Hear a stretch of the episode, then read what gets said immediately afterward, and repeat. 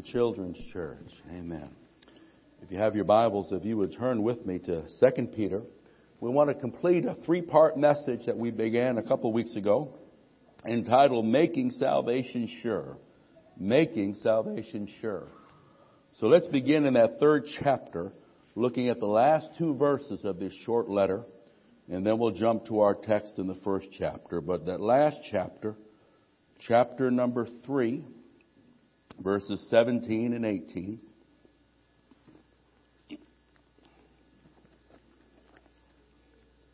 And notice how Peter writes to the young church two important things that we all need to remember. And he writes in verse 17, Therefore, dear friends, since you already know this, be on your guard, so that you may not be carried away by the error of lawless men and fall from your secure position, but grow in the grace and knowledge of our Lord and Savior, Jesus Christ.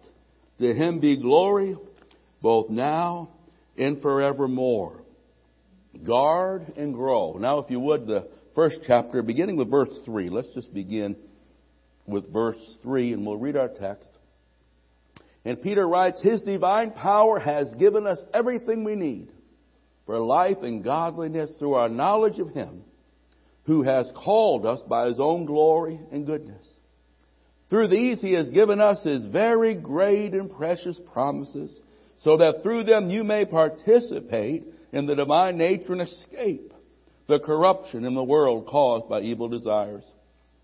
For this very reason, make every effort to add to your faith goodness, and to goodness knowledge, and to knowledge self-control, to self-control perseverance, to perseverance godliness, godliness brotherly kindness, to brotherly kindness love. For if you possess these qualities, in an increasing measure, they'll keep you from being ineffective and unproductive in your knowledge of our Lord Jesus Christ. But if anyone does not have them, he's nearsighted and blind and has forgotten that he's been cleansed from his past sins. Therefore, my brothers, be all the more eager to make your calling and election sure. For if you do these things, you will never fall, and you will receive a rich welcome into the eternal kingdom of our Lord and Savior, Jesus Christ. Our title again, Making Salvation Sure. We pray, Father, we thank you for your word. We ask you this morning, give us ears to hear and hearts to receive. Give us minds that will understand the truth of Scripture and grant us the ability to apply what we hear to our everyday life in Jesus' name, and all God's people said. Again, we've taken our title from verse 10. We've used this title now for the third week in a row, but from verse 10 where Peter writes, Be all the more eager, be diligent to make your calling and election sure. The condition of your soul, your eternal and unchanging destiny, is something you want to be sure about. You don't want to wonder about this. You don't want to hope so about this. It's too an important subject. Don't take any chances. But know that you know that you have received Jesus personally, that you are serving Him and living for Him publicly and sincerely, and the evidence is clearly seen. Now, Peter at this time in his life is a, a real spiritual father. He's a pastor as well as an apostle. And again, like any, any good pastor, he is greatly concerned about the condition of those that are under his care. He wants to make sure that they'll make it. That they have more than just a profession, they have a possession.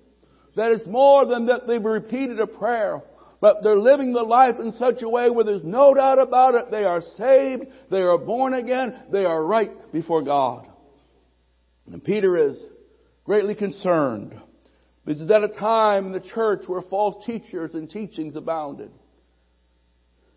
And they're trying to deceive and trying to sway. So Peter again, he wants to make sure that people don't fall away, but they finish. He wants to make sure that the, those under his care are not deceived by a false assurance, but they have the real thing. He wants them to be sure of their salvation and demonstrate the proof and the reality of it. Again, we said being sure, what we call assurance.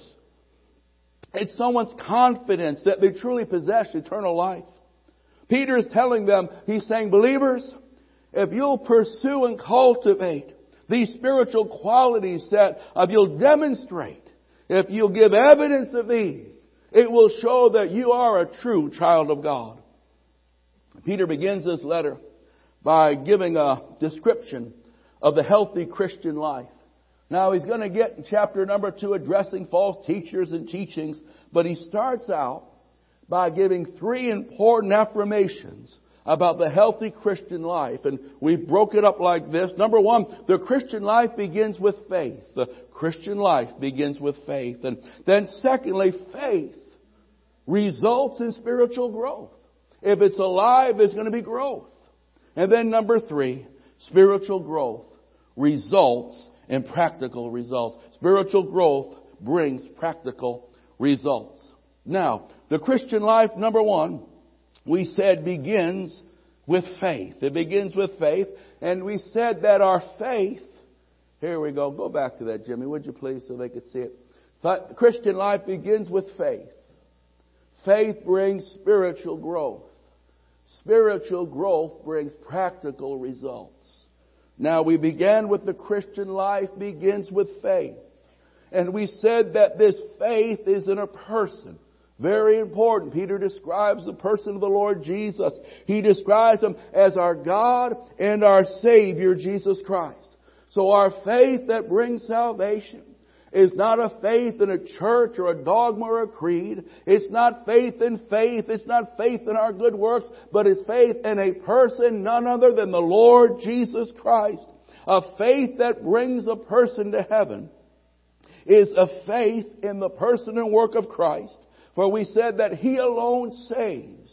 He alone and His sacrifice on the cross is adequate to forgive sins and make a person right before the holy and the awesome God. And, and, we said it's not just merely believing that He existed and He did these things. It's receiving Him personally and living for Him as one Savior and one's Lord. Again, this faith is not just faith in faith. That won't do you any good. Your faith has to have the right object and it has to be Jesus Christ, the King of Kings and the Lord of Lords. Ephesians 2 verses 8 and 9. Ephesians 2 and verses 8 and 9, a very familiar scripture.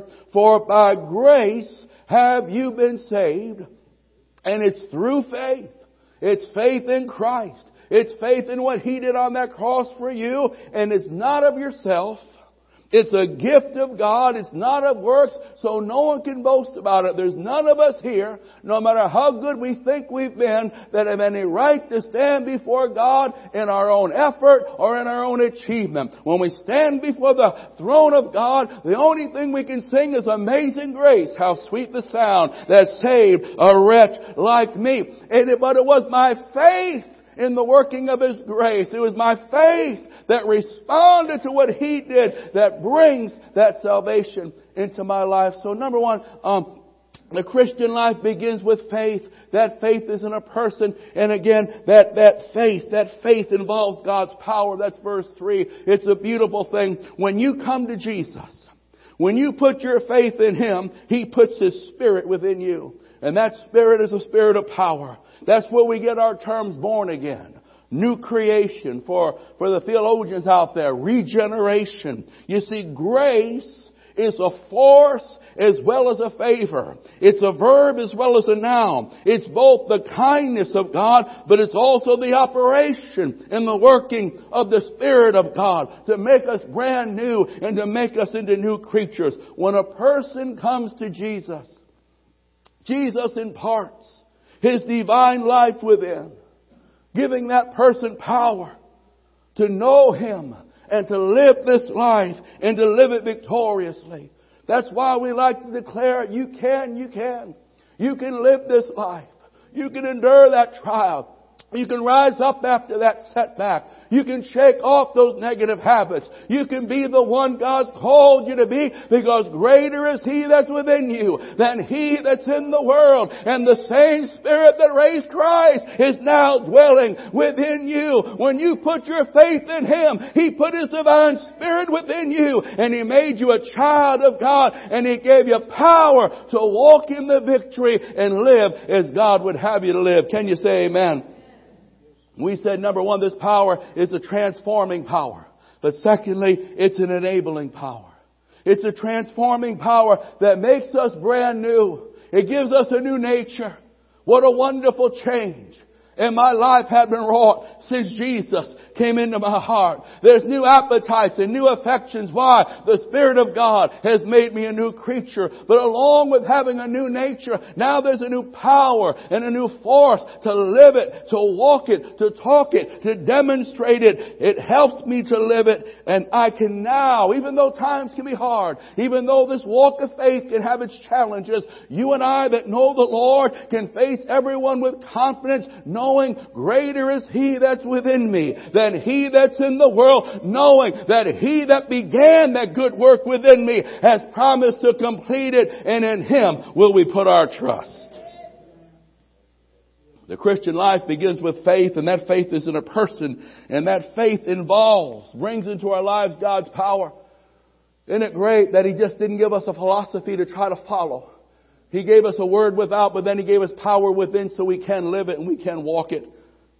This faith comes with God's promise, verse 4. The promises of God. Friend, know the book. Learn the book. Spend time in the book. The investment of spending time in the Word of God will always be worth it. Learn it. Stand on it completely. Confess it confidently. Expect it, live it, enforce it. Not only has God given us all we need for life and godliness. But he also gives us his word. Peter called them his very great and precious promises. And those promises enable us and they instruct us. They help us to develop in this life and in this godliness. By these very great and precious promises, we can, Peter writes, number one, we can participate in the divine nature. We can go from faith to faith and glory to glory. We can go from being a babe in Christ to being full blown, mature, walking in the victory, overcoming, growing in God, but also, not only do the promises help me participate in this divine nature, they help me to escape or overcome the old life in the fallen world and that old nature that would try to drag me down. Now, Peter starts his letter by saying that every Christian, every Christian has been given everything necessary for life and for godliness. Verse 3 is a beautiful verse. He says, now not most things, all things. Now not few things, but everything that you need to live this life is more than a conqueror. God has given it to you. You got it. Now we learn to appropriate it and partake it and walk in it. But Peter says clearly, not most things, verse 3, but all things. But then verse 4, and the all things are found in the very great and precious promises of God's Word. You see, the blessings of God are His gifts to us.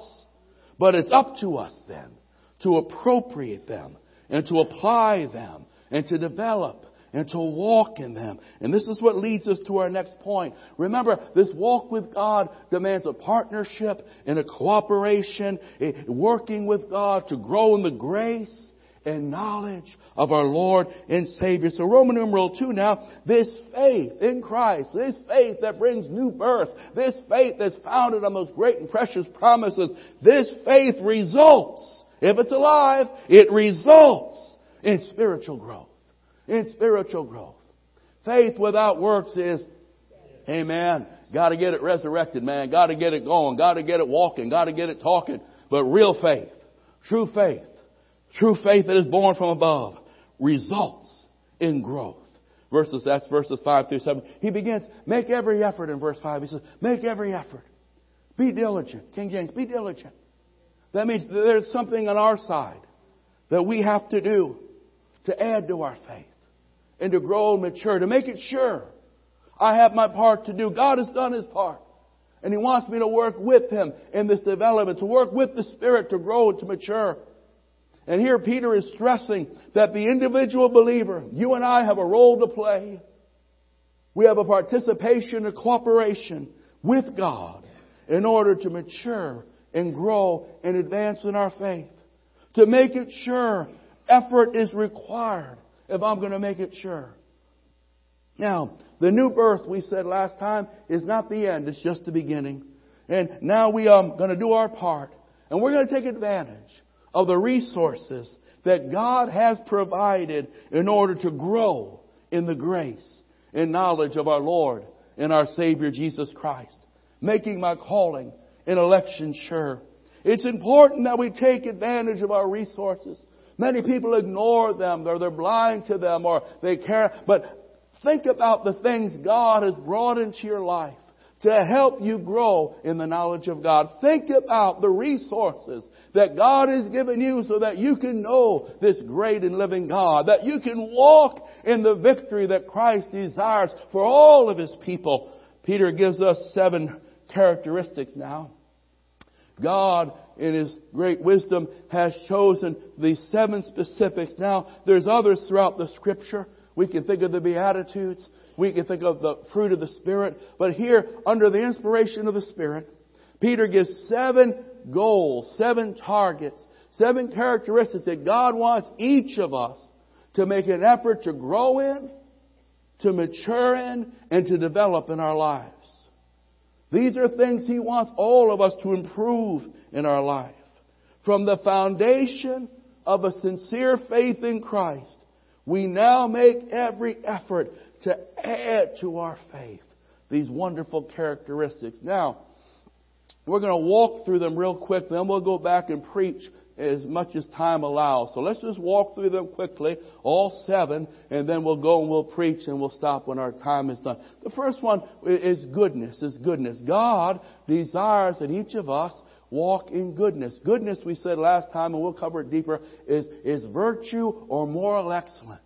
Moral courage and consistency. That's the key part there. Regardless of what the cultural norm is, the setting, or the circumstances, the Christian walks consistently, morally, uprightly before God.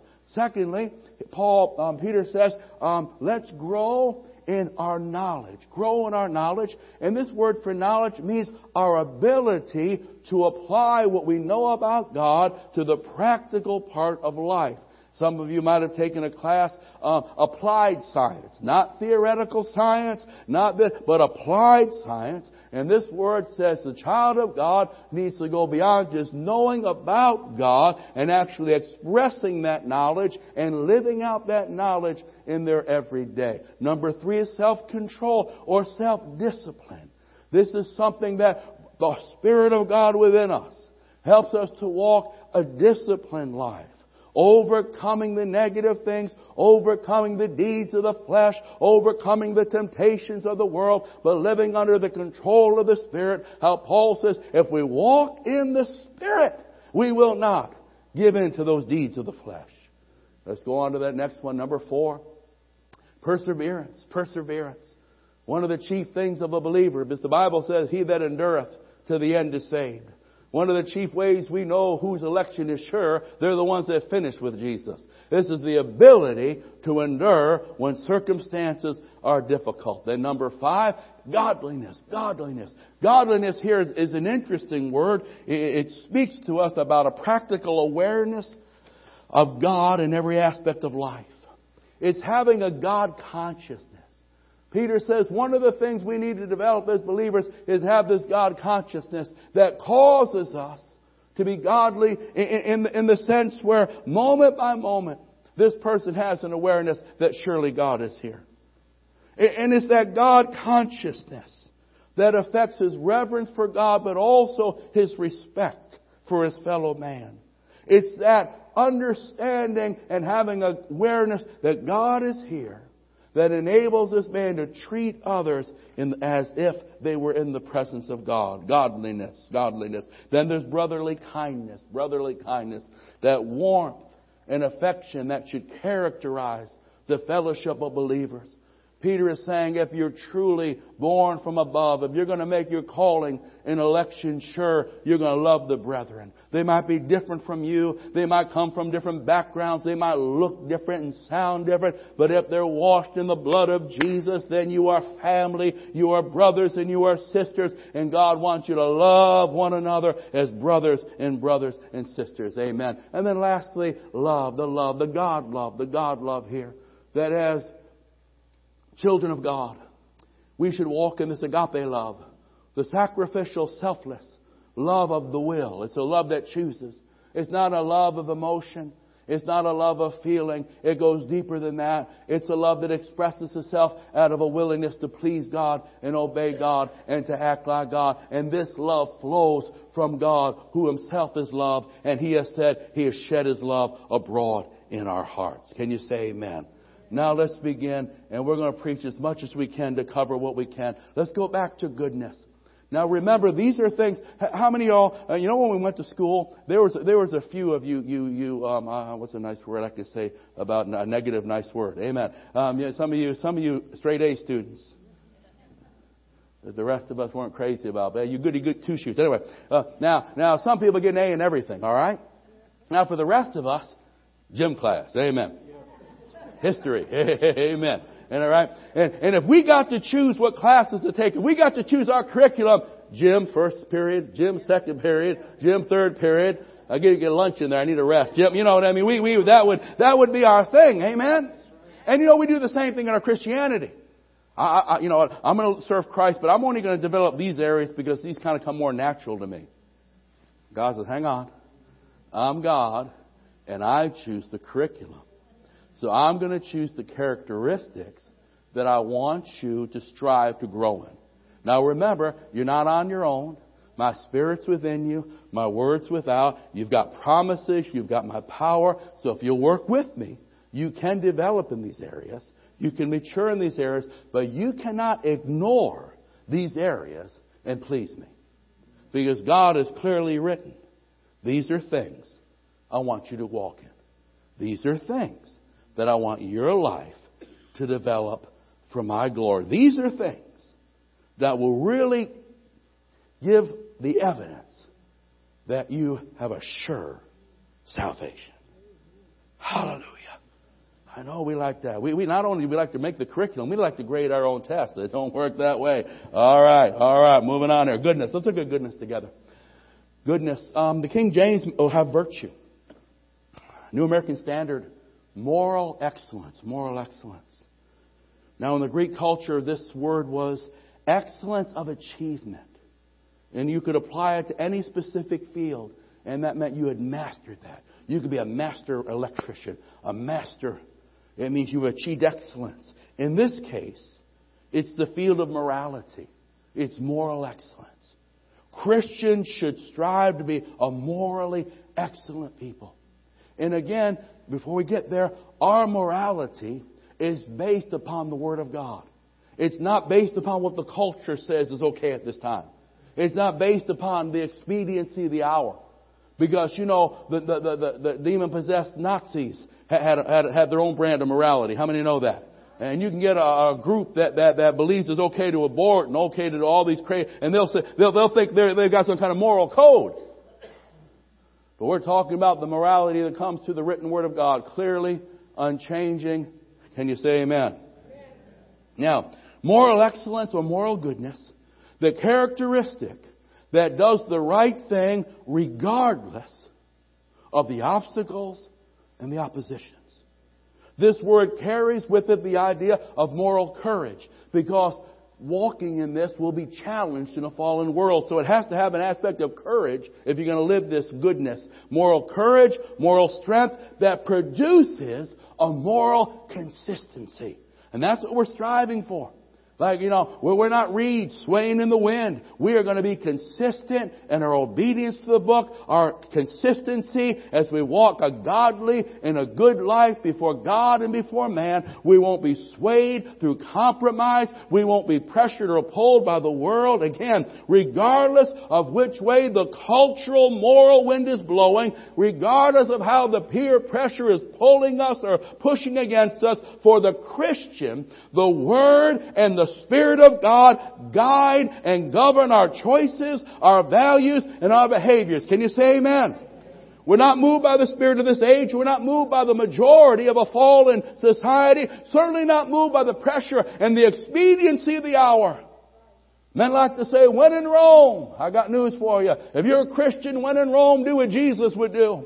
In the good times, do what Jesus would do. In the bad times, do what Jesus would do. When you're around people you know, do what Jesus would do. When you're all by yourself and there's no one that can see you, do what Jesus would do. This is the consistency of living for Jesus Christ. Somebody give God an amen. Goodness, goodness. Peter says, if you want to make your salvation sure, because if you're living inconsistent, it might be a sign you don't got the real thing. Woo!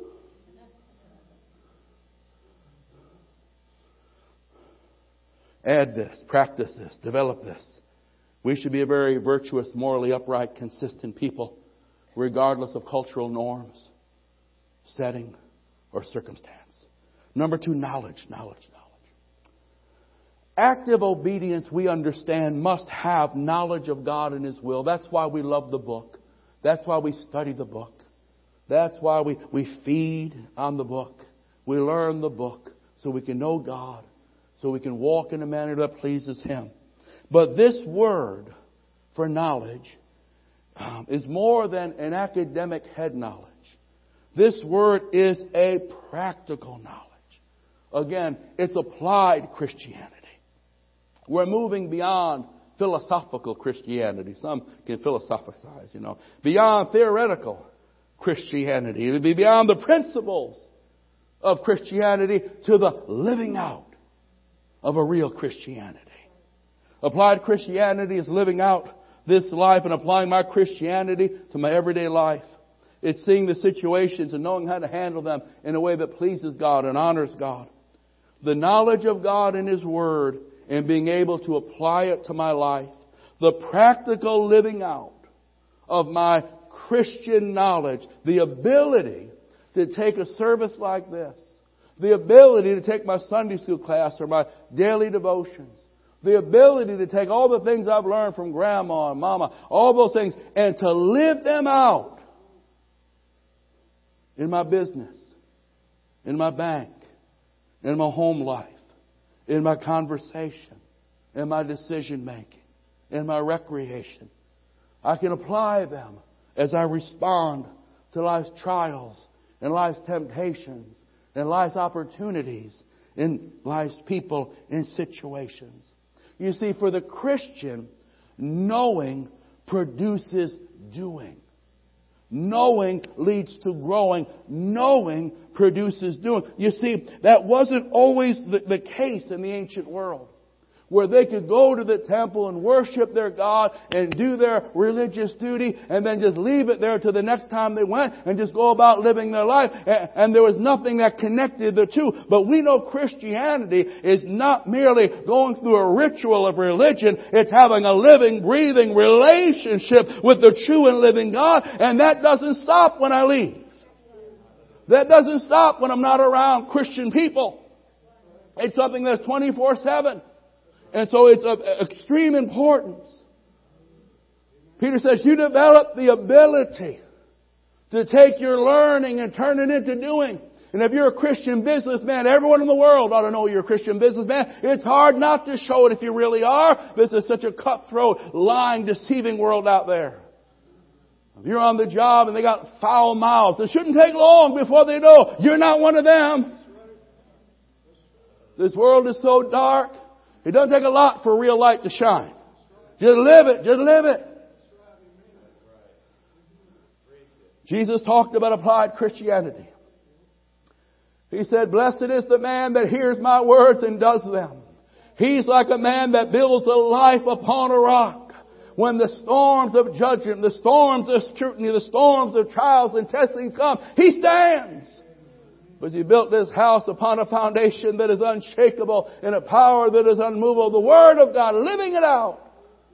And that person will never hear the frightening words, depart from me. I never knew you. What's the, oh, the doing and the doing and the doing. Let's move on. Self-control. Self-control. Hallelujah.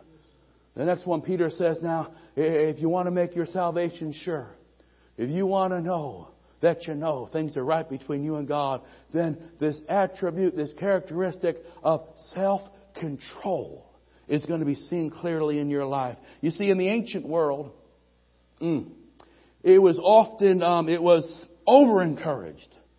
Self-expression and self-indulgence. The Roman Empire and the pagan world was known for its excesses and its abuses and its addictions, its perversion and its extremes. The ancient world, if you know anything about that history, so many terrible vices and accepted practices. But in Christ, in Christ, Men came to find a freedom from sin's power and sin's penalty and sin's slavery and sin's control.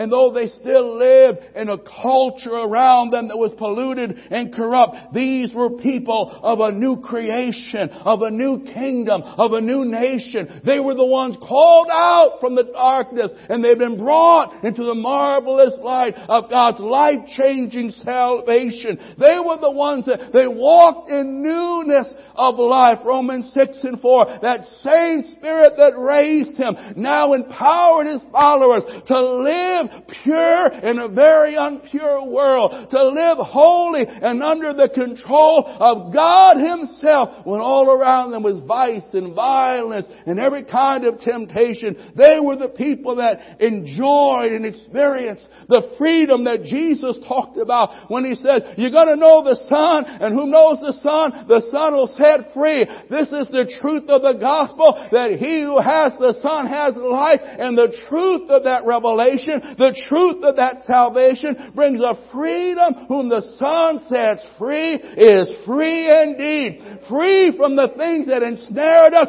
free from the things that controlled us, free from the affliction of the heart, free from the torment of the mind, free from those things that try to hold us and embarrass us and enslave us. Oh, I got good news for someone. You can be free from that perversion. You can be free from that sorrow. You can be free from that thing that torment you in the middle of the night. There's freedom in Christ. There's deliverance in the power of the gospel of Jesus Christ. And regardless of what you've come from or what you've gone through, now that the same Spirit that raised Christ from the dead lives in you, you can walk above it. You can overcome it. You can be more than a conqueror.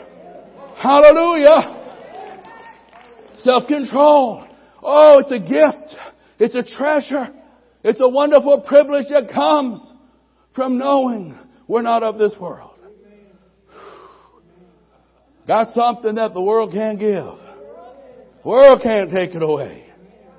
You see, the Christian was called and separated, empowered by God's Spirit to live pure and upright in the midst of it. Not when I get to heaven, the here and now. You can live holy in that factory. You can live holy if you're the only one saved in your family. You can live it. You might have a spouse that's a rascal and a half. You can still walk it by the grace of God.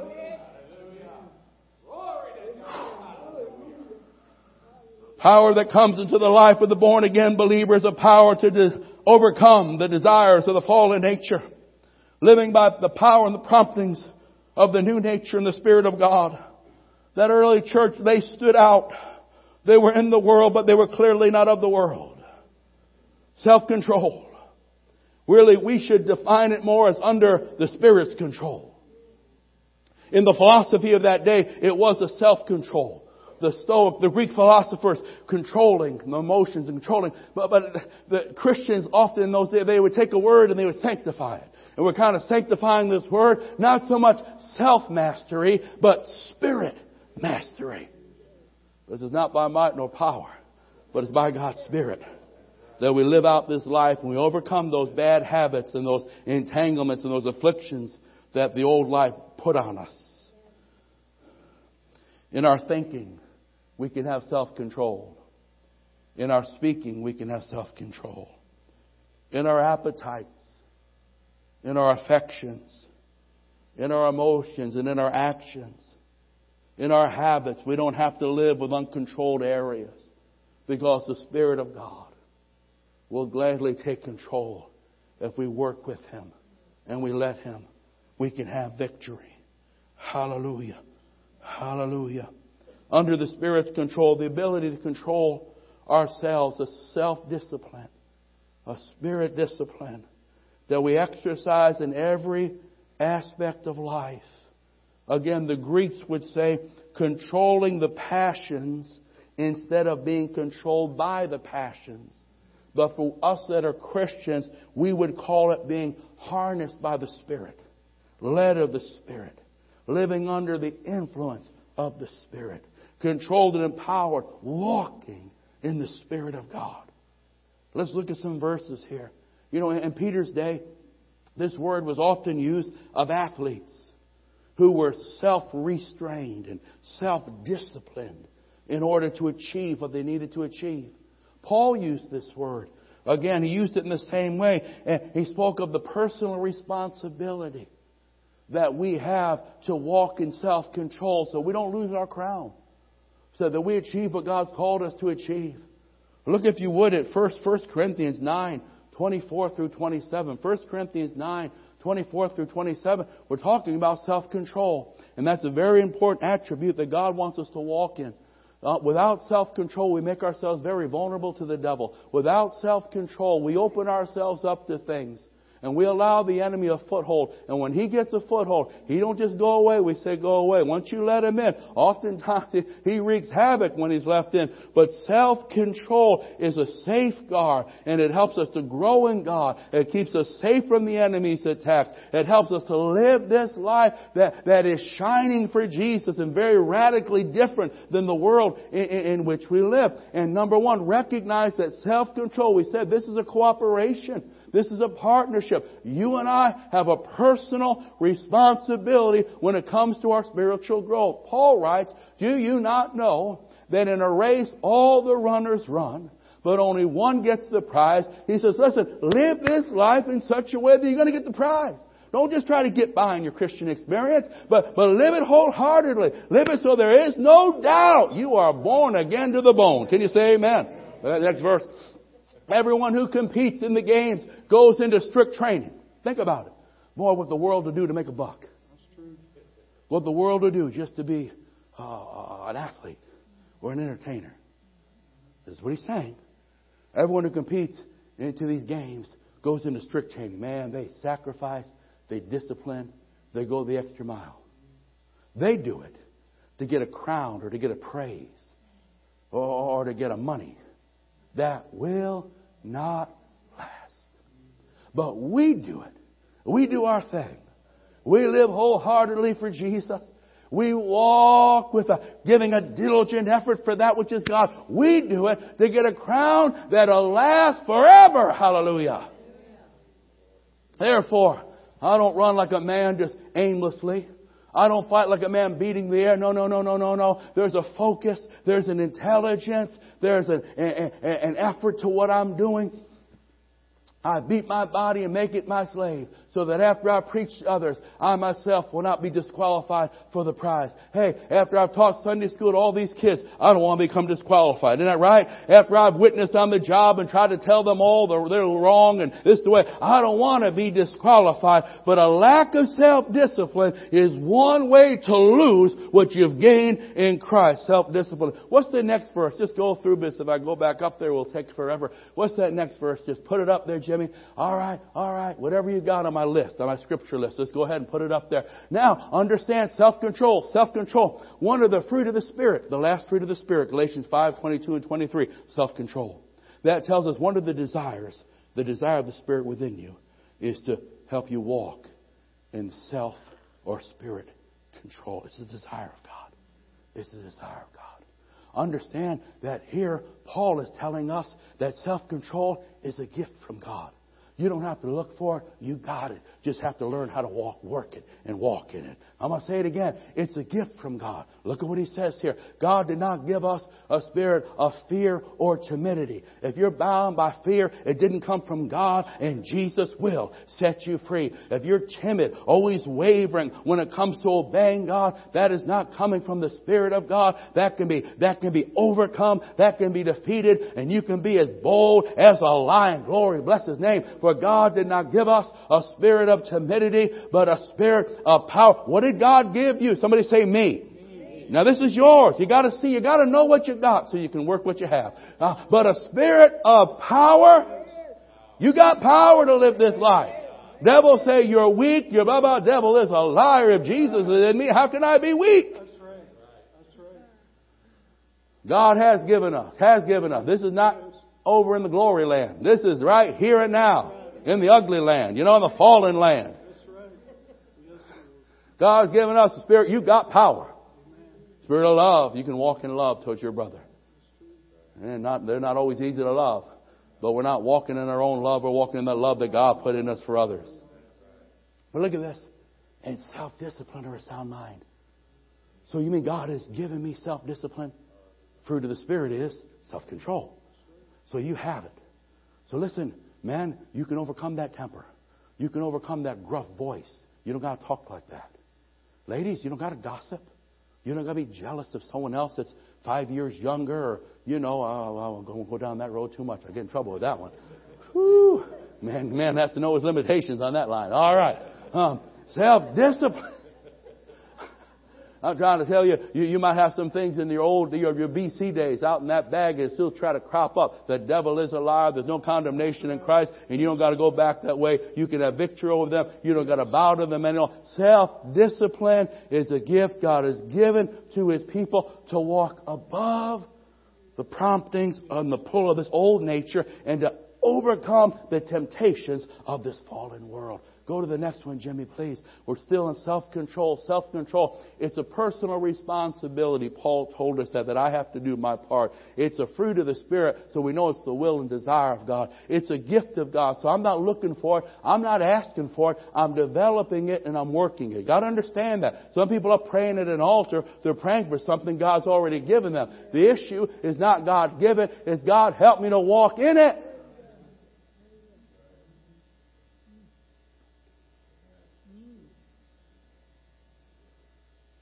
Sometimes if we pray about things, it takes the responsibility off us. Mm-hmm. All right? Yeah. Self control is a very basic, very foundational part of the gospel. Very basic, foundational part of the gospel. In this scripture, the Apostle Paul is in prison. He's going to stand before the Roman governor, and the Roman governor is going to call Paul to come in and tell me about this Christianity. And the Holy Spirit is going to summarize what Paul wrote. I find it interesting that here, Paul, you know, this guy's got your, your life in his hands, and your head's going to come off, and, and you're in chains here, and he wants to know Christianity. In this day of seeker friendly, water everything down, it's amazing what Paul, standing before someone that can cut off his head, he's just going to share the basis of Christianity.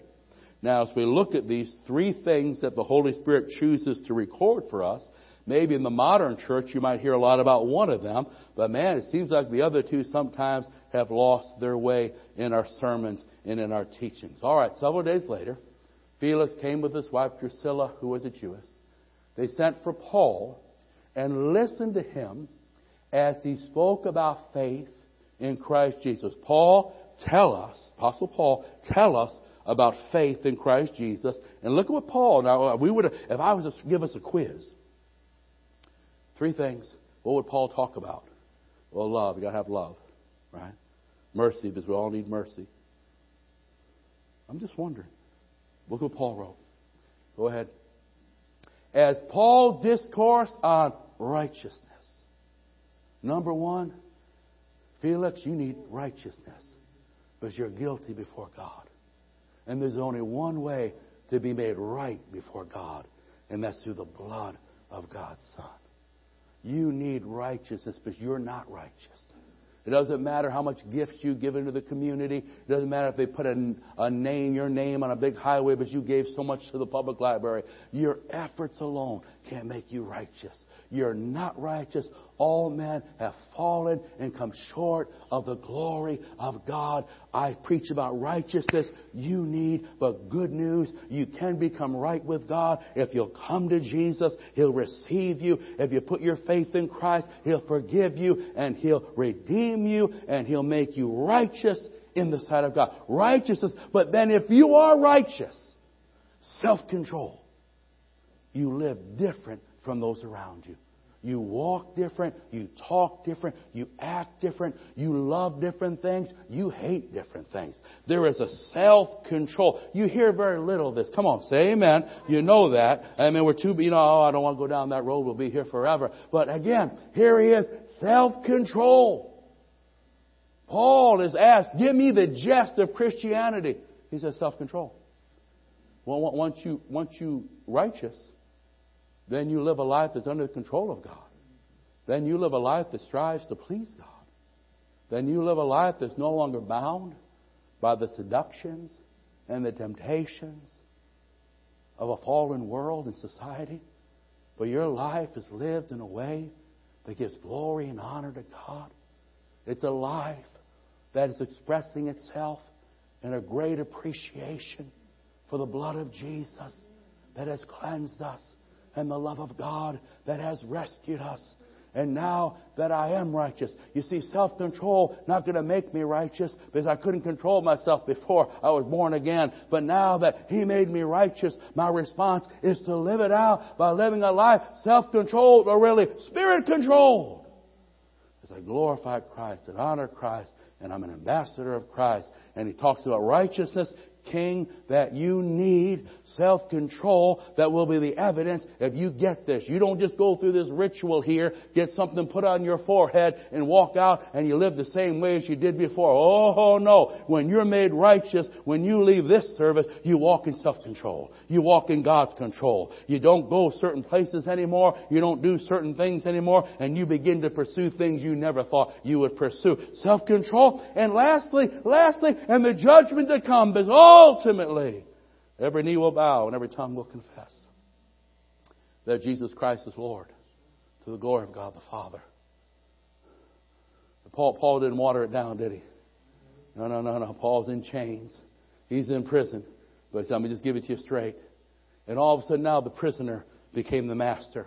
Where it says Felix, the Roman governor, was afraid. And he said, ah, that's enough for now. You can leave when I find it convenient. So it's unfortunate some people never find it convenient to finally say yes to Jesus, to finally give their lives to Christ. Hallelujah. Glory to God. Go to the next one, Jimmy. Hallelujah. Now again, why is self-control so important? Number one, self-control is going to keep us shielded and guarded and protected. Hallelujah. Glory to God. That, that thing died. I am so sorry. I'm looking at that thing. That thing, I'm honest, I usually joke about this. This thing says quarter off. Amen. Hallelujah. I say, Lord, you're being good to me. This time just seems to stand still. It did stand still. Look at that. Oh, my Lord. Have mercy. We're not going to get to perseverance. We're going to get to nothing. Amen. Stick with me. Let me finish this up real quick. And well, wow, look at that. Hallelujah. Honest. I mean, I'm not kidding. I'm looking at that thing. Don't even, have not even quarter of yet. I'm just warming up. Hallelujah. Glory to God. Woo! Hallelujah. Man. Ah. Oh. Amen.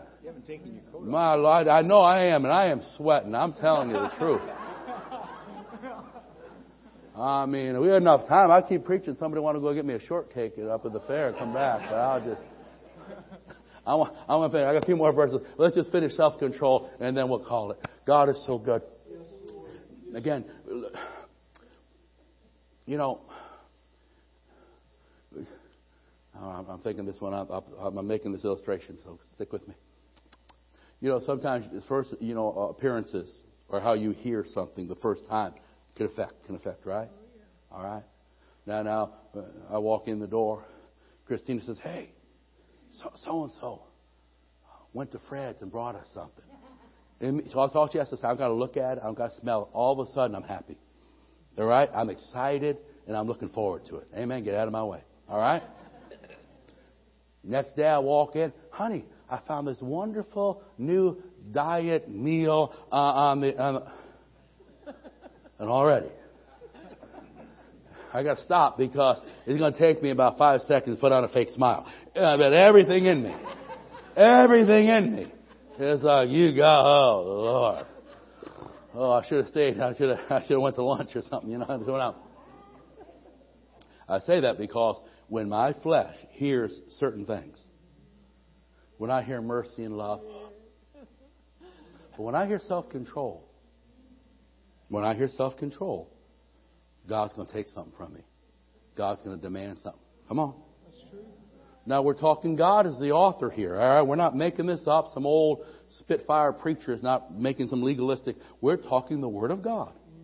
But when I hear, when you hear self-control, first thing is there's some things I'm not going to be able to do, and there's some things He's going to make me to do that I'm not. Say amen, say ouch, laugh, whatever. Is, is that true? So I'm going to finish this up. We'll call now self-control. Very, very important. Very, very important. God wants to do for us. Um, it also helps me. It helps you to overcome the enemy. Look, notice what Peter Peter writes this in the first the first book. Be self-controlled and alert. Why, Peter? Because your enemy, the devil, prowls around like a roaring lion, looking for someone to devour. He says self-control helps you to get victory over the enemy. Because when I don't walk in self-control, I give him access and arrows get through, and offenses get through, and temptations get through. And you know, not every not every temptation is some this or that. Could be the temptation hold a grudge against my brother, or to let that thing he said or didn't say fester and get me mad at him. So when I'm walking though in self control, self control, you know, I, I keep that shield up. Amen. I'm not putting myself in a place that's easily hit. I'm not putting myself. Be self controlled and alert. But your enemy, the devil, prowls around looking for someone to devour. And self control will keep us from being devoured and being hit by those arrows that are flying. Jimmy, the, the last proverb, the last proverb, then we'll go to the other proverb. All right, again, notice what the Word of God says here. Like a city whose walls are broken down is a man who lacks self control. If I lack self control, it makes me vulnerable to the enemy's attacks and to the carnal man's desires. If I don't walk in self control, how many times have you said something? And if you would have, if you could have taken it back, and it was costly, self control. When self control is not there, you know, a city in the ancient days, those walls were everything. If you didn't have any walls, any enemy could come in and run you over. But if you had strong walls, man, you could really stand against. And self control is pictured the mighty walls that protect. The last one, and we'll close down. That other proverb, here it is. And here's God's, God's, God's, um, God's declaration. This is how God looks at things. We live in the, the age where, you know, we applaud Rambo, but, but God applauds a man or a woman that can walk in the Spirit. Better a patient man than a warrior a man that controls, here it is, controls his, his temper, his passions, than one who takes the city. God says, I applaud the man and woman that walks in self control. Because they're the ones that represent me. They're the ones that grow strong in me. They're, they're, they're the ones that overcome the enemy because they don't give him place in, in their lives. Hallelujah. Peter tells us to make every effort to make every effort, to be diligent, to make our calling and our election sure. And as we close, I pray that as we look at these seven qualities, we will say, Lord, help me to grow in these areas. Help me, Lord, to make these areas a, a goal in my life, to really mature and grow in these. Because you, oh God, you've highlighted them. You're the one that has told me, this is what I want for my children to really mature in. So, Lord, help me to grow and help me to mature. Father, we love you. We thank you, Lord, that you are faithful. We thank you, Lord, for the great salvation you've given us. And we thank you, Lord, for the scripture that gives us instruction on how to live this life as more than conquerors. We thank you, Lord, that you're concerned for us and you want us to make it. You don't want us to live with a false assurance or assumption, but you want us to make the proper effort to work and cooperate with you, to grow in these various areas, to mature and grow in our Christ likeness, to go from faith to faith and glory to glory. Now, Lord, we ask you to help us to make our calling and election sure and help us to grow in the grace and in the knowledge of our Lord. Help us to be men and women that bear fruit unto righteousness again and again. And Lord, I pray for your dear ones that are here. Lord, I pray that you would stir our hearts afresh, that you would help us to recognize what we have in Christ Jesus. You would help us to truly understand and to rejoice and to embrace the great salvation that we have and to take these great and precious promises and to put our names on them and to embrace them personally and walk in them, enjoying the fullness and the blessing of being more than conquerors in Christ. Now, Father, as we sing our last song and open these altars, I pray if there's anyone here today and their heart's not right with God, if they're not sure, they're going to come and make things right and be, know that they're right with God and they're sure in their relationship with God. And Father, I pray if there's anyone here today, maybe they've gotten a bad report through the week, maybe they have a need in their body. Maybe something's coming up, Lord. It's something, it's a challenging situation. And they would like prayer. They would like someone just to stand with them and to believe together with them. Father, bring them down so that we can believe together for your touch and for your intervention. We thank you, Lord, for this salvation. Help us never to take it for granted, but help us to make the effort to grow in it, to rejoice in it, and to advance in it, for that brings you glory. In Jesus' name, amen. Let's stand and sing this one time through. The altars are open. God bless you.